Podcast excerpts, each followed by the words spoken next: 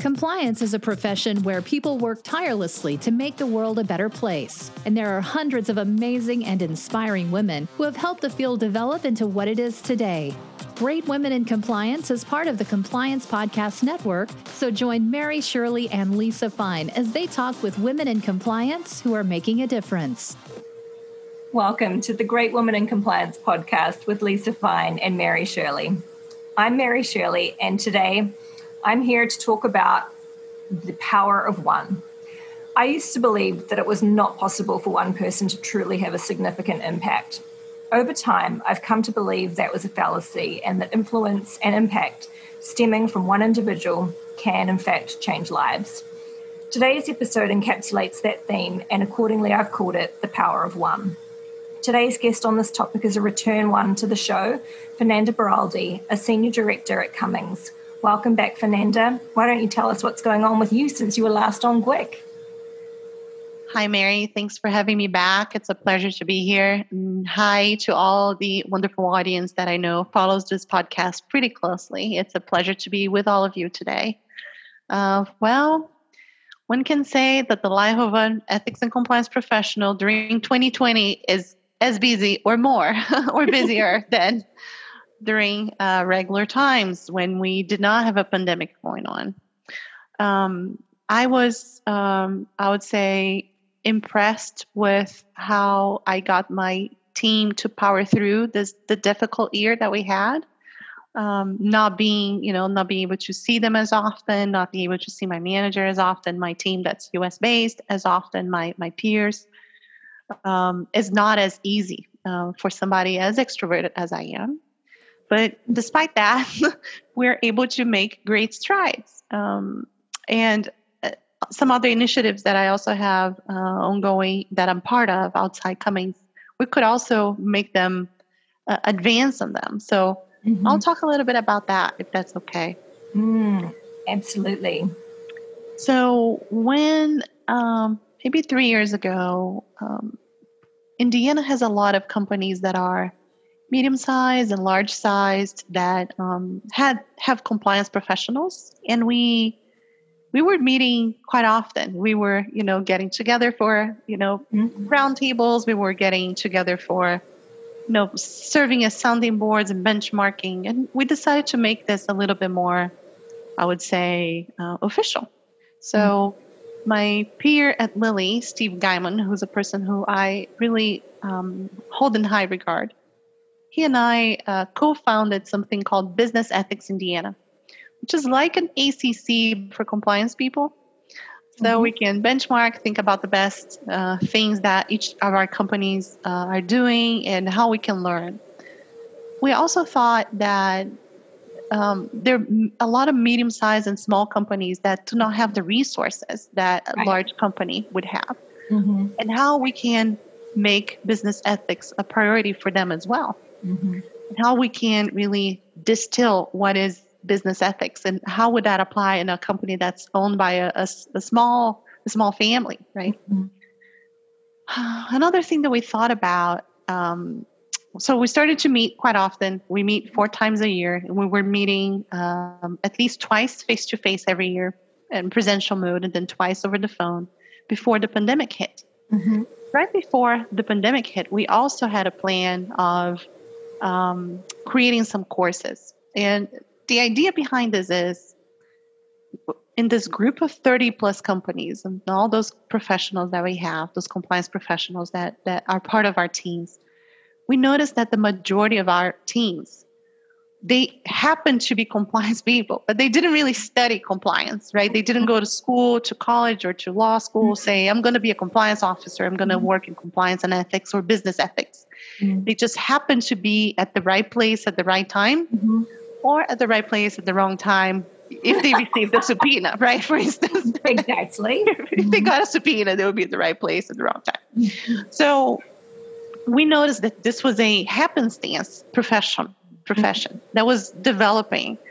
It's it's really a young profession, like a new profession. Mm-hmm. So we were like, okay, how can we mimic, mimic this for folks that never had that experience? Mm. How can we create some kind of curriculum that would allow people to have at least some exposure to what this wonderful world of compliance is mm-hmm. and even get you know interested in you know we can get even talented people to apply to jobs right um, we started think about that thinking about that and when we looked around we say okay we can try to put a certificate course out there or, or like a basic course that would teach people the basics mm-hmm. that would ingrain this kind of um, this kind of content into a college degree mm. um, how can we do that wouldn't it be really great if we can pick some fresh college person and say by somebody somebody fresh from their college degree and say by the way you know all those ethics basic ethics uh, principles mm-hmm. principles why don't you come work for Cummins or lilly or etc mm-hmm. right mm-hmm. better than getting a person on board maybe a fresh lawyer a person who has no idea of how to do mm-hmm. this and has to learn on the job right? Or someone like you and me spends three days holding an intensive boot camp um, to to get them started. And and while I appreciate that companies love that idea because they're like, oh, this seems very cheap to get an inexperienced person in, and I'll just have one of my existing staff be a teacher uh, and drop their own work for hours on end. Uh, that's a, a, lot of pressure to put on someone, and it's an awful drain to be responsible for that repeatedly. I would say. I think I've probably done that uh, at least six times, training up people from scratch. And it's not very scalable, the, the, yep. the way in which you hold those one on one tutorials. So, the idea of this class to me is really appealing. Yeah. And and exactly like you just said, and how much does that person, the new, the freshman, the fresh woman, how much they mm-hmm. would how much would they absorb in a three day boot camp? It's just so much information, so many processes and mm-hmm. policies. And look at this website, and this is how we screen third parties. And like, it's just too much, right? Mm-hmm. If you teach people the basics, the basis, the basics of ethics, basics of anti bribery, basics mm-hmm. of data privacy in a way that's agnostic, mm-hmm. company agnostic, mm-hmm. oh my God, right? Mm-hmm, it's right here on my backyard, right? Or now we can do over Zoom, right? And the faculty is you know peers so cost is pretty low mm-hmm. and we can give people this basic understanding they can mm-hmm. they can partner with other students they can learn from other students mm-hmm. they will do some kind of homework mm-hmm. right all of this with very low cost nothing is reverted to us to to business ethics indiana it doesn't go anything comes to us mm-hmm. but we get people trained at the end right which mm-hmm. is the goal we are we're crowdfunding the training. That's what we're doing. mm-hmm. Mm-hmm. Uh, with some pretty high standard, right? We're not saying go there and take a, a, an exam, and by the way, you're now acronym, mm-hmm. right? Mary Shirley acronym. Yeah. Because you took you you took an exam and it was you did well in the exam. I'm actually teaching you, right? Mm-hmm. We are actually teaching people. So we did some voice of the customer with our own uh, members, mm-hmm. what would be appealing classes? Mm-hmm. Right? What what were the themes we would like we would like to have? What areas we would like to teach people on? Mm-hmm. And we had, you know, anti-bribery, data privacy, internal investigations, mm-hmm. uh, the basics of ethics, a mm-hmm. corporate compliance course, kind of a capstone course. Mm-hmm. Um, what else do we have there? Do you have anything like one of the things that I like to teach in my boot camp is you know, alignment or consensus on our approach. So, right at the very beginning, getting to the heart of uh, you may have seen um, movies or have the impression that we are like a policeman or, or an authoritarian figure, or sorry, authority figure. Um, in, in, in reality, we want to be branding ourselves in a way that is a friend to the business, enabling business, um, that kind of thing. Do you have anything on sort of the, for want of a better word, the softer or the fluffier side in terms of technique and approach of how we choose to operate as a function? No, we uh, we don't have that. Would you um, teach that? What? Would you like me to teach a class on that? yeah. that would be that would be something great because this is really a this is a soft skill. Mm. It's a complete soft skill. Um, it's hard to obtain mm-hmm. right? It's hard to, it's not hard to obtain, it's hard to develop, right? Uh, you, yeah. you want to have that understanding right at the beginning, I always feel, right? Like you don't want to learn that one the hard way. yeah, exactly. business people complaining about you. No. Yeah, yeah. yeah. right? We, you definitely want to have that you also need to be very skilled on asking questions in a way that people mm-hmm. don't don't feel that you're you know threatening or that you accusatory accusatory condescending right mm-hmm. mm-hmm. you I, I always say for me the best the best advice I all I've ever received was get to know the product and the service your company is selling how you go to market what is the product how what is the service because that enables you to ask the right question. And when you ask the right question, your people will respect you, mm-hmm. right? You're cutting everybody's time, you're shortening everybody's time there. Mm-hmm. The time that they have to spend with you, training you on their product, their service, mm-hmm. right? The company's product, the, product, the company's service. It makes you more respected, mm-hmm. and it gets you. It allows you to give the advice faster, mm-hmm. right? yeah. which is always very you know it's it's welcome. Mm-hmm. if you're sitting on something taking forever to to decide it's probably going to be an issue.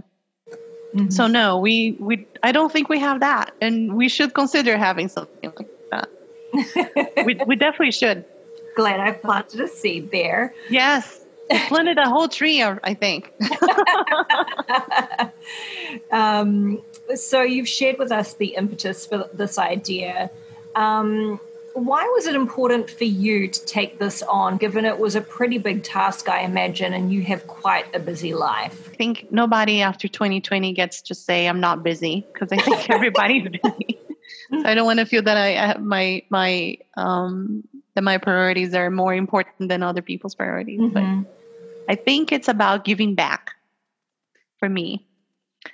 Uh, I you know, moved to Indiana specifically six and a half years ago mm-hmm. with not much uh, in the sense that I moved here for my LLM program, my Master of Laws mm-hmm. program.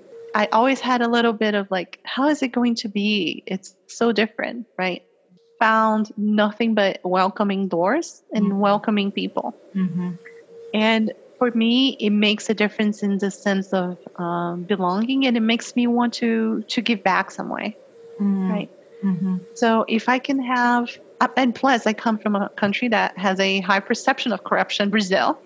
It's always on the on the news for the wrong reasons, mostly. and if I feel that we replicate this knowledge around business ethics, mm-hmm. that we replicate knowledge around integrity, and how it's important to do business this way. I am somehow helping to change a little bit. And even yeah. a little bit is mm-hmm. something better than we had five years ago, two days ago, a day ago, a week ago, right? Mm-hmm. It's marginal increments. Yeah. Better than zero increments, right? yeah. No, seriously. Um, I, I'm laughing because I um, it reminds me of weight loss. Um. yeah right. like slow just, and steady right? Yeah just because you can't see the impact immediately doesn't mean it's not worth doing.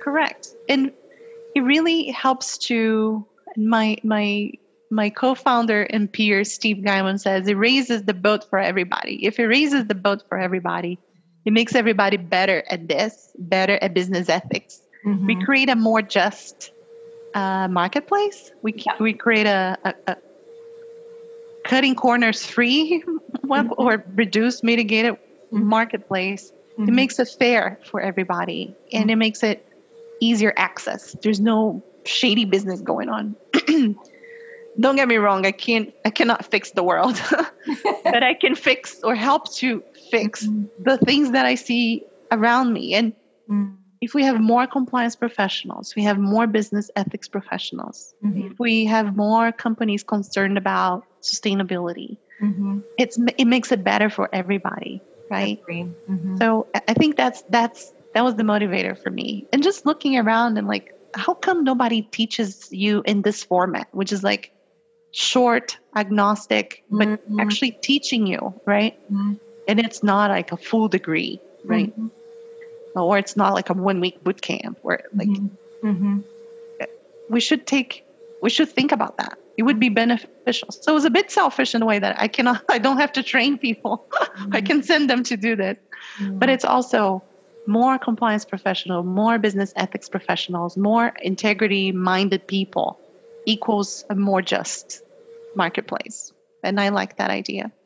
I love that. And it's um, one of the motivators for me in terms of great women in compliance. I genuinely believe that the better we are as women supporting other women, that all of our boats rise in, in that situation. So similar. Another area where you have given of yourself and really impacted the lives of others has um, been re- in regards to volunteering at a hospital in your spare time as part of a values and committee for the largest hospital system in Indiana. You also helped people get appointments for the COVID 19 vaccine. What has the volunteering experience been like, and in what ways did people need special help to get the vaccine? Yeah, this is a, it's a, trying to strike a balance between going fast, mm-hmm. but not leaving people behind, mm-hmm. right? We want to make sure more people get the vaccine faster, right? So we can go back to whatever when uh, waiting for us at the end of this tunnel, which is new normal, abnormal, whatever you want to call it. Mm-hmm. But at least if it's a new normal or abnormal or the way we used to be, we won't have news saying people are dying by the minute, right? And that's the point. You don't want people dying by the minute for something that you have a vaccine for. Mm-hmm. So if we go lightning fast, Mm-hmm. saying you have to do it online, you need to go on this website, and websites are available for everybody, etc. Do you really have 90 year old people registering for the vaccine? Mm-hmm. If they call online, call a phone number and spend, I don't know, one hour on the phone, can they really afford to spend one hour on the phone? Would they understand what's going on, right? Mm. So once you get those people in the system somehow Mhm. and they get to the vaccination place do they really have everything they need to have? I mean you look online sometimes the, those those the registering is all like missing or you know you don't have all the data that you need to have in there. That's another thing right? Another issue because then yes that person got into the system. Yes that person received a, a, an appointment. Mhm. they got an appointment but as you and I, compliance people, we like data, and we like the Mhm. data to be okay, and we like the data to be able to is to be clean to the point that we can run analysis on the data. If it's the data is all faulty in there, who poor person running analysis on that data? So the idea behind it is how can I help from the vaccination standpoint? How can I help the state of Indiana to get as many people in the door as they can? Mm-hmm. but also sitting there and helping people register on the day they show up at the vaccination standpoint, the vaccination place facility.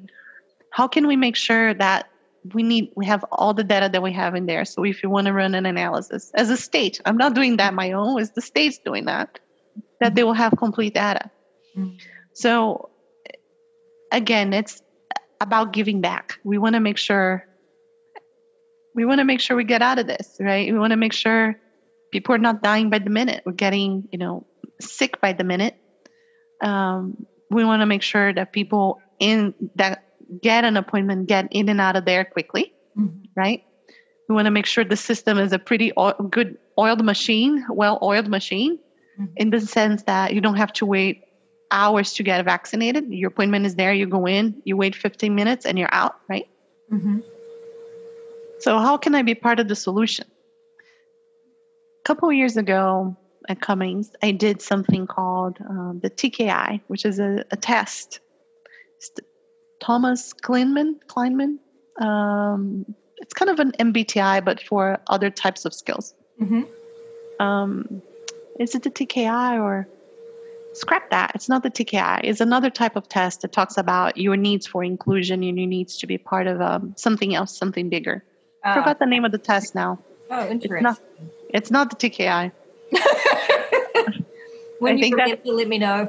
yes. Um, so I, I took that test and it showed that I, ha- I have a high need for inclusion. I like to be included in things. I like to be. Ah. It's not a control freakness type of thing. It's just yeah. I like to know what's going on, and I like to you know help to oh. brainstorm ideas. I didn't know there was a scale of that. I always assumed that everybody liked to be included, which probably indicates that I would also score similarly to you. yes. No, there is a test that evaluates. Oh, wow. That. Okay. I will yeah. look this up afterwards. yeah. Your needs for inclusion, your needs for control. Um, yeah. So I ranked pretty high in my needs for inclusion. Like I like to, I like to bring people along, and then I like to be included in things. Mm-hmm. And for me, can I be included as part of the solution? I couldn't just sit idle mm. and then saying we need the, the folks blasting on TV here. We need volunteers. I need people to help. And I'm like, I'm pretty healthy, still young. I'm gonna say it's young, kind of young. Yeah, you're young, Angel. Why can't I do, do something to help? Mm. Right. So went in there, volunteered, and it was great. It was great helping people and in this uh, in this shifts and making sure people were getting the vaccines they signed up for. So that was it was a great has been great experiences. For the you mentioned another thing, which was the IU Health um, committee on values and ethics and pastoral services. Mm-hmm. That I got, um, I was um, very privileged to get a an invitation to join. Um, you know, without the imposter syndrome that a lot of women have, and I am also part of that. I was like, "Are you talking to the right person?" oh, are you talking to the right person on the phone? And when I got this, and yes, we want to talk we want you to be part of this. I'm like, okay, that's great. Um, what is the idea? The idea is to make sure that this big hospital system um, continues to put emphasis on values mm-hmm. and continues to make value based, value driven decisions, right? Mm-hmm. This committee is mixed of uh, volunteers, not volunteers, board members of IU Health and folks from the community, and um, I represent one of those communities. Um, for me, again, it's if you have this chance of knowing and to influence solutions and to influence decision making in a way that that observes values and abides by values, and you're talking about this largest hospital system in the state of Indiana, you're helping, not leading it, but I'm part of the discussion right? And be, I have a seat at the table. Mm-hmm. Having a seat at the table, it's so, it's it's it's very rewarding, but it's also helping to guarantee that patients and families can get the best care possible. Mm-hmm. That has a lot of value to me. It's mm-hmm. like, wow, it's it's. I was, I'm still in awe of of of course the wonderful things they're doing and the the where they want to get but i'm in awe of being potentially being part of a solution mm-hmm. and helping the communities and families and patients around me mm-hmm. helping the staff to feel uh, safe if they want to you know bring up a concern i i like to be part of that mm-hmm. um, it's it's about i think it's about a calling when you're a professional in this space in this ethics space ethics and compliance space i mean it is rewarding to be a lawyer and you go and negotiate things or you protect your company or but this idea of even if it's a small grain of sand you're changing things around you mm-hmm. and you're helping other people to mm-hmm. get to something they wouldn't have but for the solution you you were part of Mm-hmm. I like that. Gratifying, absolutely. And I can't imagine the relief that the patients who were really struggling with the convoluted uh, registration systems for the vaccine just how they would have felt knowing that you were there to support them if they didn't have any other um, family support to help them get the you know highly sought after appointments so yeah. um, fantastic work thank you for your contributions to no, the community it's it's uh, and I, I didn't say this, but we I mean for folks who speak many languages, their language can be a barrier. Yeah, yeah, yeah, right? yeah, yeah. So you've got your Portuguese. Yeah, the Spanish. oh, Spanish. Okay, yeah. Light's an overachiever for that. No, I'm kidding. I'm really in awe of the people that can speak um, multiple languages.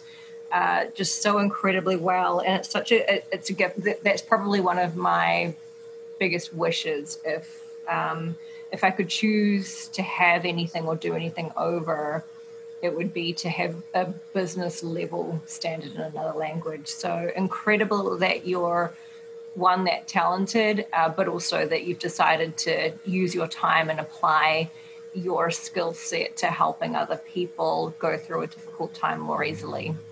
Yeah, it's as I said, and and I am thankful for having these opportunities because um, I mean, it's it's it's hard enough to be at home when working 24 7 right mm-hmm. i think that is also helps me to interact with other people outside my household and as i said i miss that kind of interaction so mm-hmm. um, it, it's it was relieving to help people and great to help people but also great to see other people right interacting with the the staff that was there and yeah it just it was really rewarding.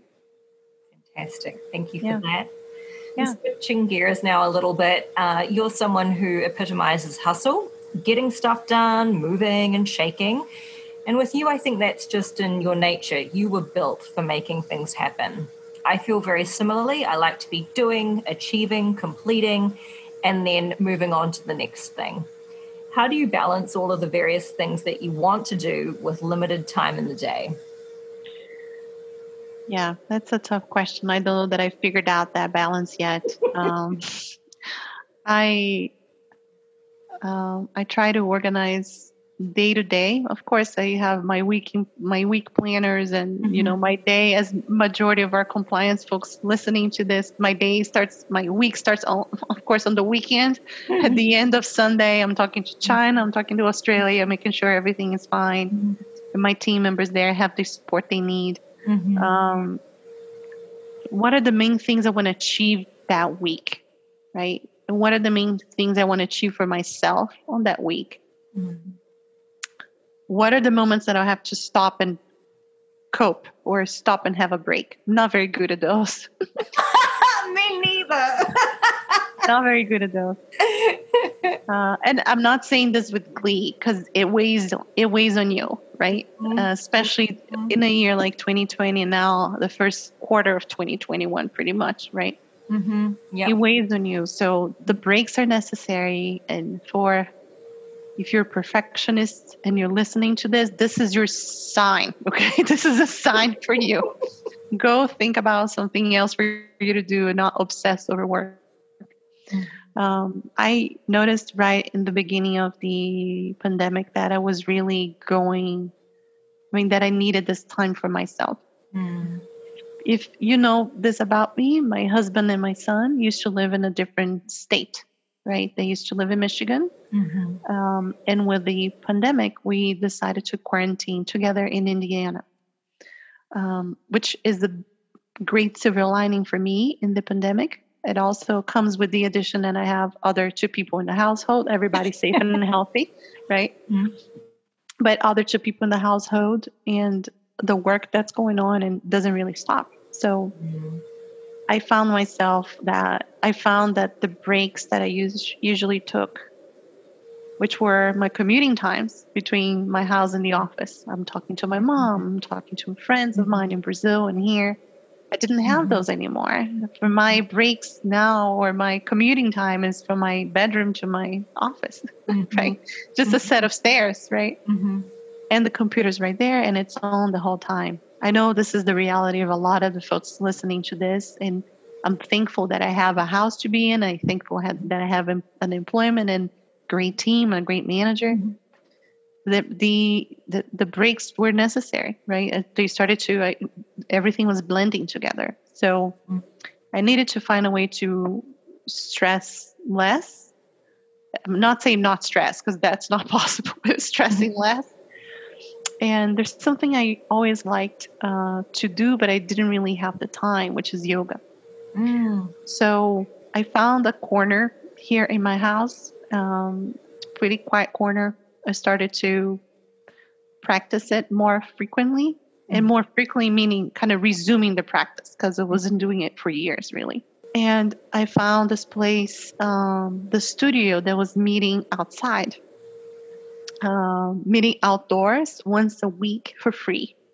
So during good weather, of course. Mm-hmm. So I started to to join. So it gave me that sense of community. Mm-hmm. Even being outdoors, I felt pretty safe because mm-hmm. you're socially distant, right? Your mat's like far away from. Mm-hmm. And again, if you know anything about yoga, is that it, it's come as you are. So there's no expectations that you're going to stretch more than others, that you're going to hold that pose more than others. Famously competitive, and people know this about me, and I say this too. So, and yoga is just come as you are, right? It's the mat will accept you in any state, shape, or form, wherever your mind is. Mm-hmm. So it made me a place of acceptance, of mm-hmm. steadiness, mind steady, right? mm-hmm. really helped. Um, so I actually started taking more classes online mm-hmm. after this initial meeting people outdoors, etc. And um, I'm actually pursuing a certification, so I can be so oh. I can do this for others, right? I can teach for free for other people who may need it. You can add that on as a module to the business ethics course. yes, how to how to discuss ethics and not get people to sleep on shavasana yes get people sleeping but um it, it it's something that i noticed while we're as a humankind is going through this pretty stressful time mm. what can i do at the end of this that i emerge out of the pandemic feeling a better person mm. something that only depends on me right you only need i don't know 10 square feet to practice yoga if at all if at all mm-hmm. uh, a little bit more than that but it's it's that place of quietness. That i could come it's that place of um, like detaching myself from anything that i'm doing work wise it's not meditation because my mind doesn't really stop i'm not that trained but it it's it just made me feel better. At the end of the practice, I will feel relieved. I would be breathing easily. I would be, you know, just feeling like my day was ending or beginning, right? Depending on where I do, when I do it throughout the day. So adding that to my busy routine and make it not an additional task, but make it an important task of my day really changed the way I'm approaching this time at home. Mm. Um, I, I know that this is not a solution that would work for everybody, but I would encourage people to find what is that thing for you. Mm. It may be, you know, you're going sewing, you're going walking, you're, you know, running, you're going on a bike ride, or you're just taking on meditation, or you're super good in putting lists together and checking all of them. It's whatever makes you your mind quiet. Um, and it can really take time for yourself. Mm-hmm. I would encourage people to do that. So that was something I would say maybe two years ago. Yeah, I like yoga, but is it something that will take in the middle of the pandemic, resume in the middle of the pandemic? Well, I did. And I am very thankful I did because it really helped. Mm, wonderful. And then help me out with something which is we can't always say yes to everything, uh, although I will tell you that I sure as heck try to say yes whenever I get a yeah. request. Um, what's your advice for how to keep up diplomatic relations um, for those moments where you really do have to say, um, no, unfortunately, I can't help you with that now? Um, what are your boundaries for that um, when you can't take on something new, and how do you phrase it to keep up the diplomatic relations? Yeah. Thank you. That's a great question. And I also don't know that I've done that so many times that I can be giving advice on it. but um, just hand out like RSVPs from you and me and be like, yes, yes, we'll be there. We will do this for you, sure. Take this ticket, right? Take this ticket. Go here anytime. what has helped for me is first of all, really doing this deep dive in me. Like, why do I want to do this? Right? Is this something that will give me great satisfaction? Is this something that will get me to meet more people? Is that something that's going to change somebody's lives, somebody's life? Um, like mentorship opportunities. Like somebody comes to me and says, "Can you mentor me? I'm going through this." I'm like, this person is bold enough and courageous enough to say, "I need a help figuring this out. Can you help me?" I mean, I cannot say no to that. but a mm-hmm. person says, "Oh, can you come here and do this panel? Because we are not diverse enough, and we want somebody who's diverse in the panel." And Yikes! are you getting that expressly said to you? Uh, not recently, but yeah, I've heard it in different shapes of forms. Yes. Hmm. For me, is it is it going to be helping people? Helping in the sense that it's not creating more knowledge to the world, right? Not only that, but really helping helping somebody. For me, that's number one. And number two is would I look back five years from now to this thing? Is it going to be memorable for me? Mm. Is it going to be memorable for the people that are going to be there? And can I make it memorable, right? Or am I so busy can I can't that I can't really um, invest the time to make it memorable? Mm. If that's the if that's a no, mm-hmm. then I'll probably need to turn it down. Um, the the way of doing this, again, for me, natural people pleaser, not very easy. natural people pleaser. Very, not very easy to, to do it at all. Um, giving context, not just saying no because of no. Mm. Um, whether we like it or not, you and I, we're women, right? So we always feel the I, I feel the need to go the extra length and justify when probably a male counterpart just say no, I'm too busy, right? and nobody would say anything about this. They would just say, "Oh, he's so busy. I'm glad mm-hmm. that he even responded to my email versus you and I saying, No, I'm too busy. Oh my God, this person is real hard to work with, right? Mm-hmm. So I feel the need to go this extra length to mm-hmm. say, mm-hmm. you know, that week of the, the year, I'm actually doing this, this that I planned already, and I'm half the way planning on. And although I would love to participate, I don't know that I can make it a memorable, memorable experience for the people attending just because I won't have as much time to prep, right? Mm-hmm. Um, that's, I'm, I'm, not saying this is my standard answer, but that's what's usually has been happening, right? Mm-hmm. Um, I think it's a good one. I like your memorable boundary. Um, it's something that people should be able to accept with ease. Oh, she's setting a quality threshold. We yeah. don't want someone who doesn't think that they can do a you know a mediocre or better job uh, we better find someone who who can we're better placed she may not be as good as fernanda overall but um, no, no. that's not the point i think um, yeah i think it's it's yeah as you said correctly it's a quality threshold am i going to be able to give myself to pour myself into that to make it something that people say oh well, she really conveyed great information. She had, you know, the latest cases, or she could really talk about this at uh, with experience and expertise, or is this just, you know, we need a woman in the panel. Let's call mm-hmm. Fernanda because she never says no, right? so I think that I think that's the that's the threshold. Mm-hmm. How about you? Have you been what what are the boundaries or the things you set for yourself? Mary? I'm saying yes to everything right now. Um, there is a day coming up where I'm speaking uh, on a panel at five in the morning, my time, and then again a few hours later. Um, so I I'll, saw that it was the OECD one. Congratulations, oh, by the way. I'm excited yeah. about that one. Yeah.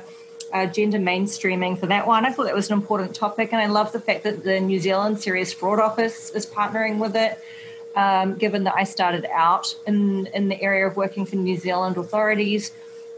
I try to say yes, I really do, and I'm. I, I guess because uh, I'm I'm okay with stretching my workday, so that I, I never want Fresenius to lose out in any ways to, to, to, commitments outside of the company. So if I say yes to something like the, the OECD and the other speaking engagement that I have, I'm going to work a, a, a much longer day for my core job. Um, and I'm I'm um, I'm feeling weary about that day already because I know it's going to be a long day. I'm going to have to get up super early. Um, I want to look presentable for the 5 a.m. start, so I'm definitely going to be up earlier than that. Um, I think it is tough, and and what's even tougher is after you've agreed to something, as is the case of a recent speaking engagement that doesn't appear to be terribly well organized, and I'm feeling anxious about being ill equipped to do a good job. Mm-hmm. After already saying yes, I feel nervous about saying, uh, oh. you need to have your stuff together. So I'd like to, and you know, I, I fear that um, being smeared. Oh, well, Mary, she was super difficult to work with. See? yeah. See? It's the same thing. I mean, a guy would say, "You guys get your s together, right?" Well, interestingly, a, a, gentleman that I know who um, is involved in this, he was encouraging me and saying, "Mary, just pull out." I pulled out of something last week for similar reasons. Um, yeah. And for you, you would even think that even uh, having that vindication and support, I still haven't pulled out. yeah. So I'm probably the worst person to be giving advice on this, but I'm glad you asked me because I hope that if there is anyone listening right now going, yeah, this is really hard and it's something that I struggle with, that they're, you know, you're not alone in this boat. It's something that many of us work on and it's part of that people pleasing balance as well. Whew, it's tough. So I will channel you the next time um, and I'll report back on how that goes. Yeah. I also I also try to think about the audience, right? The audience for that specific event or panel. Mm-hmm. Is it going to be encouraging for them to see, you know, a woman who is from Latin America and who works for a great American company as Cummins, right? How how encouraging is it for people mm-hmm. who are trying to do their own to navigate their own path? or is it just the same you know folks that we see every now and then and it's not really going to make a difference for them mm-hmm. um, the the other thing too as you said well it's protecting the core job right i have a job that mm-hmm. cummins that pays me yeah that pays me that cummins hired me for and i that i like very much i like the team i like my manager and that's how that's what I, I have to do every day it's mm-hmm. not even what i have to do it's what i like to do every day right mm-hmm, mm-hmm. and so those other opportunities outside that core job, which is speaking engagements or help me with this, mm-hmm. you know, little thing that I'm doing here or there. Those are on top, as you said, of the mm-hmm. assignments you have every day or every week. Mm-hmm. So that those assignments cannot be deferred because of what I'm trying to do outside, right? Exactly. You know, yeah. the during work hours, I feel it's a conflict of interest if I'm not managing that appropriately. I just yeah. thought of something that I have um, started doing um, from the advice of a friend, which has really helped. Uh, I, am sure you get this too, but I get a lot of people asking for sort of one on ones or informational interviews. Mm-hmm. And I personally believe that informational interviews are, um, they're not very effective for the most part. And the reason why I think that is if someone is asking for one and they're really using it as an opportunity just to get in front of a hiring manager and be like, hey, think of me next time you hire, I feel like that's super inefficient because mm-hmm. an easier way to do that would be write me a letter of all of the things that um, you yeah. believe would make you a compelling candidate. You've gotten in front of my face, you don't have to go through the HR process, but uh, I, I, also can can read that pretty quickly, file you away, and say, absolutely, I've got you in mind. Um, thank you for that. And then if someone does want um, to genuinely ask questions uh, in the informational interview sense, it's not a very scalable um, thing, right? Like they're asking me the same questions over and over, which is things like, oh, tell me about your career. Um, how do I get into healthcare compliance? That kind of thing. And I want people to know the answers to that, don't get me wrong, but I feel like there's a more efficient way to, yeah. to to, to do that. And so, one of the things that's really helped and it's allowed me to keep being able to say yes to people is capping those calls at 15 minutes. Um, mm-hmm. because otherwise people will expect at a bare minimum half an hour of time and usually uh, people will go over half an mm-hmm. hour as well so mm-hmm. Being able to explain in advance you know i just wanted to let you know that i have this practice to make sure that i can say yes to as many people as possible without you know infringing on any of my other commitments.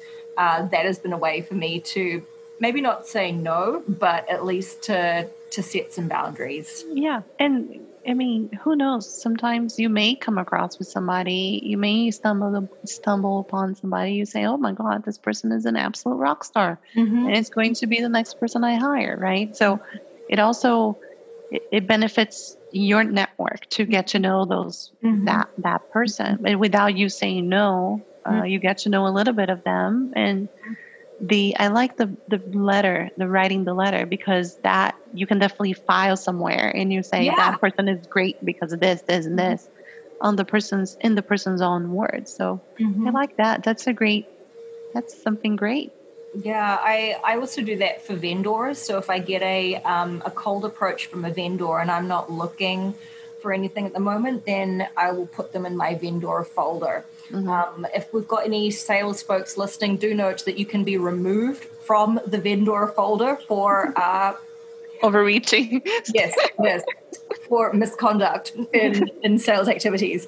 Um, but yeah, um, I, I find that helpful as well because you have your little repository sitting there when you need it, and then that's more efficient than just taking a cold call and someone's, you know, saying listen to my translation pitch and you're like well i've just signed with a company for three years so this is you know completely not of interest to me right now or whatever yeah. it is um, yeah. it's a way of ensuring that they're still considered for the future at a time when you really need it as mm-hmm. opposed mm-hmm. to wasting everyone's time yeah no i completely agree that's a great that's great benchmark right there thanks for sharing that with me mary that's great thank you for that yeah. And Fernanda, my last question for you today is what's your message to someone with big ideas and aspirations that wants to make a positive change in the world?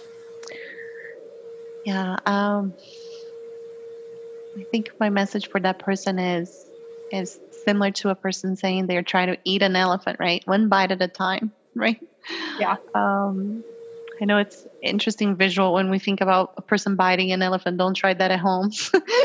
But the idea is how can you scale what you're trying to do in a way that makes it achievable and also in a way that does not demotivate you, right? Mm-hmm. People use this analogy here of boiling the ocean, right? You can't really boil the ocean. Uh, it, it's not going to take you anywhere. It's going to take you forever to actually do it. How can you make short and effective incremental steps mm. that would that that together are taking you to the right direction, mm-hmm. but are also not demotivating you that they're so big that you don't even know where to start. Mm-hmm. Right? Uh, human nature is moved by achievements. So if you feel you're achieving something, it it it encourages you to keep going. Right? So mm-hmm. if you say, "I want to I want to be doing this in three years from now," and you just sit idle and don't put a plan together Mm-hmm. Uh, and or you put a plan together that's so generic and you know up in the air and pie in the sky that you can't really work on it or achieve small things you're going to be quickly demotivated thinking the world's against you right mm-hmm. so what are the incremental steps that you can take today tomorrow a week from now a month from now that it's only with your your control or mostly within your control that you can achieve and will give you that um, small victory that's going to con- continue to propel you forward. Mm. That would be um, that's something I, I, I think a lot about. Like, could I do I do I want a magic wand to fix all the corruption problems in the mm-hmm. world? Yes. Mm-hmm. um, how how can I within my realm, within my reach, mm-hmm. within my network? What can I do to help that mm-hmm. happen? In small increments, but mm-hmm. slow and steady mm-hmm. is better than fast and then driving you nuts, right? Mm-hmm. mm-hmm. Or so big that you don't know where to start or you don't accomplish something and then you get demotivated. So mm-hmm. wonderful. So small waves, um, uh, small ripples can create big waves. Yes. Mm-hmm. Wonderful. Well, thank you so much for your time today, Fernanda. You're a delight as always. Oh, no. So pleased to know you. I am um, delighted to be here with you, Mary, again. Um, I hope this uh, helps somebody who's listening to us here. It's always a privilege to be with somebody so talented, so caring like oh, you. Stop. Thank you uh, so much. Oh, that made my heart uh, flutter a wee bit then. Thank you for, for being kind. Yeah. Well, to wrap up today's episode, I have some good news. I'm going to share with you a rejection that I received, dear listener. Um, this is from uh, the Prime Minister of New Zealand, Jacinda Ardern, who I invited to be on the Great Women in Compliance podcast in a bonus episode on leadership. And here's the response that I received. Dear Mary, on behalf of Prime Minister Jacinda Ardern, I would like to thank you for your request to participate in the Ethics and Compliance podcast. Most unfortunately, the nature of the Prime Minister's schedule at this time prevents her from being able to accept your request. She has asked that I pass on her apologies and best wishes. Kind regards, her private secretary. And so, the reason why I'm sharing this rejection with you is um, for those of you who uh, don't listen to the podcast every time and in order, there was a, a solo episode that I did um, several weeks back now, which was in respect to uh, venting, and one of my vents was about the, I guess, abuse of the balance of power in the hiring process by employers when they treat candidates poorly by making promises that they don't adhere to, when they don't have the decency to send um, the the outcomes to candidates. And so my point um, is is not celebrating um, my very polite and gracious rejection, folks. It is the point that if someone who receives as much crap as the prime minister of uh, an albeit small country um, receives, and she um, is able to find the time to delegate and presumably uh, create pro forma template messages for when she's not able to attend such things shouldn't we, when hiring candidates, be able to extend such a courtesy in multinational and small medium sized companies? I think so. So, with that, I leave you for today uh, with my thanks to our guest, Fernanda, and to you all for listening and supporting us. Lisa and I so appreciate you. Take good care. Thanks for joining us for this episode of Great Women in Compliance. We hope you'll join us in honoring the great women in the compliance field by subscribing to this podcast and leaving a review.